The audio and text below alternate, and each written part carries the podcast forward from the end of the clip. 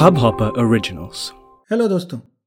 मैं स्वराज लेकर हाजिर हूँ एक कहानी। आशा करता हूँ आपको पसंद आएगी। आज रोहित और निशा बहुत खुश थे। तीन महीने के कोर्टशिप पीरियड के बाद उनकी शादी जो हो गई थी। शादी में मेहमानों का तांता लगा था और गिफ्ट भी भर भर के आए थे। आज शादी के बाद दूसरा दिन था और वो दोनों अब फ्री होकर सारे गिफ्ट्स देखने लगे। तरह तरह के गिफ्ट्स और सब पर देने वाले का नाम। लेकिन एक गिफ्ट जो सबसे नीचे रखा था, उस पर कोई नाम नहीं था। कौन हो सकता है ये इंसान जो अपने गिफ्ट के बदले दिखावा नहीं करना चाहता कि उसने दिया है? ये सब सोचते हुए उस गिफ्ट को खोला तो देखा एक सुंदर सा ब्लूटूथ स्पीकर था। इसे किसी भी मोबाइल से कनेक्ट करके गाने चलाए जा सकते थे।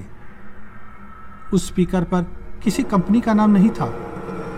ये और भी अजीब बात थी। लेकिन उसमें कुछ तो था जिसकी वजह से वो दोनों इसमें गाने सुनने के लिए बेताब हो रहे थे। उसको चेक किया तो देखा वो बिल्कुल अच्छी तरह से काम कर रहा था और आवाज़ भी अच्छी आ रही थी। अब दोनों सो गए। रोहित ने कुछ दिनों की छुट्टी ले रखी थी। वो शादी के बाद कुछ दिन अपनी बीवी के साथ सुकून से बिताना चाहता था। अगले दिन निशा रसोई में काम कर रही थी और रोहित बाहर हॉल में बैठा टीवी देख रहा था। तभी निशा बाहर आई और बोली, सुनो, मैं रसोई में बोर हो रही हूँ। क्यों ना ब्लूटूथ स्पीकर में गाने बजा दिए जाएँ? रोहित तुरंत मान गया और अपने मोबाइल से कनेक्ट करके स्पीकर पर गाने चला दिए। इसके बाद वो भी लैपटॉप पर कुछ करने लग गया। और मोबाइल ऐप में ऐसी सेटिंग कर दी कि मोबाइल ऐप खुद ही कुछ न कुछ गाने बजाता रहे। थोड़ी देर में अचानक एक नया गाना बजने लगा, जो उन लोगों ने कभी नहीं सुना था। ये गाना अनजाना तो था, लेकिन बहुत ही अच्छा। रोहित को लगा जैसे वो कुछ देर के लिए उसमें डूब गया हो। जब गाना खत्म हुआ तो मानो उसे होश आया। निशा तब खाना लेकर आई और गाने बंद कर दिए।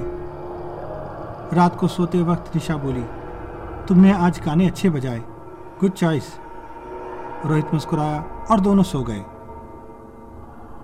उसने ये गौर नहीं किया कि निशा उस अनजाने गाने की बात कर रही थी जो अचानक बजने लगा था। अगले दिन फिर से दोपहर के वक्त निशा ने रोहित से गाने बजाने को कहा। रोहित ने आज खुद की प्लेलिस्ट बजाई, जिसमें उसके चुने हुए गाने थे। लेकिन ये क्या? आज भी अचानक एक नया गाना बजने लगा।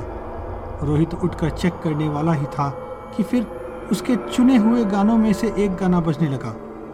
उसे कुछ समझ नहीं आया। वो सोच ही रहा था कि उसके फ़ोन की घंटी बजी। एक अनजाना नंबर था वो। उसने फ़ोन उठाया तो दो सेकंड तक उधर से कोई आवाज़ नहीं आई।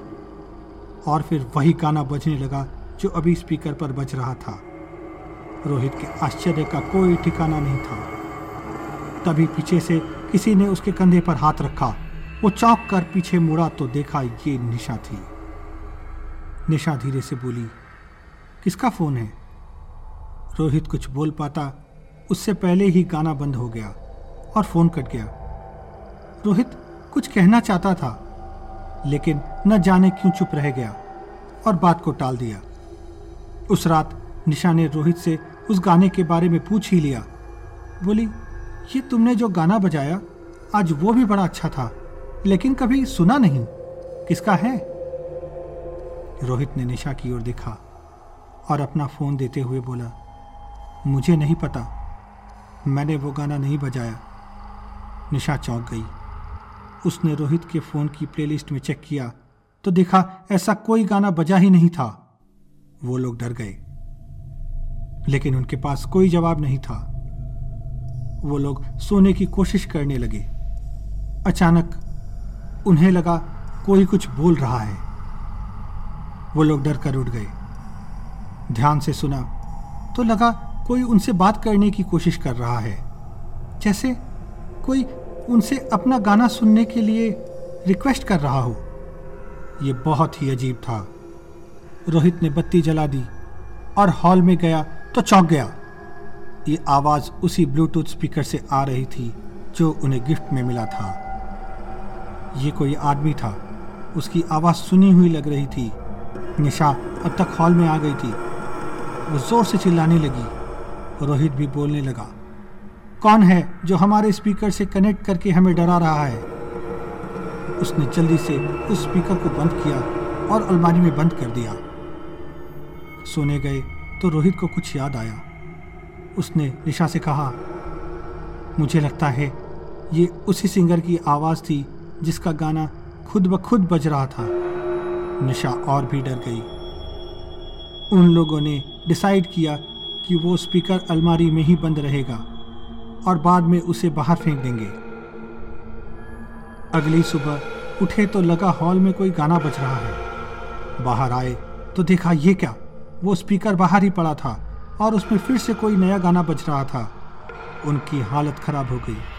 सन्न रह गई। ठगे से खड़े होकर सोचने लगे कि क्या करें। तभी अचानक घर की घंटी बजी। कोई आया था शायद। रोहित ने दरवाज़ा खोला तो देखा एक लड़का था, बड़े बालों वाला। अब तक गाना बंद हो गया। उस लड़के ने कहा, हाय, मैं ऑर्केस्ट्रा से आया हूँ।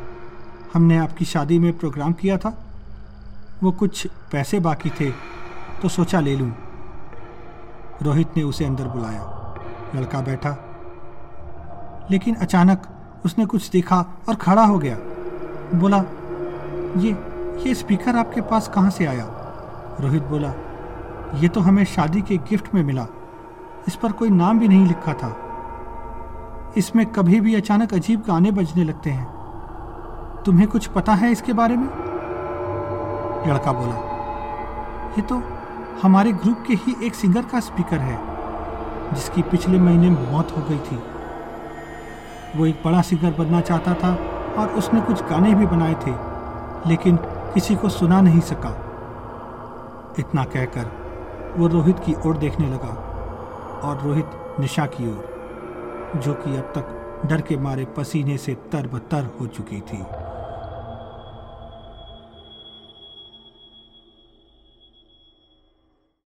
ये थी कहानी आज की। सुनने के लिए धन्यवाद। दोस्तों, आप मुझे फॉलो कर सकते हैं यूट्यूब पर। मेरा चैनल है Swaraj Sharma one four zero two और इंस्टाग्राम और फेसबुक पर मेरी आईडी है artist dot Swaraj Thank you for listening to this Hubhopper original. Launching a podcast has never been this easy. To create a podcast like a pro and build a global audience, get started with Hubhopper today.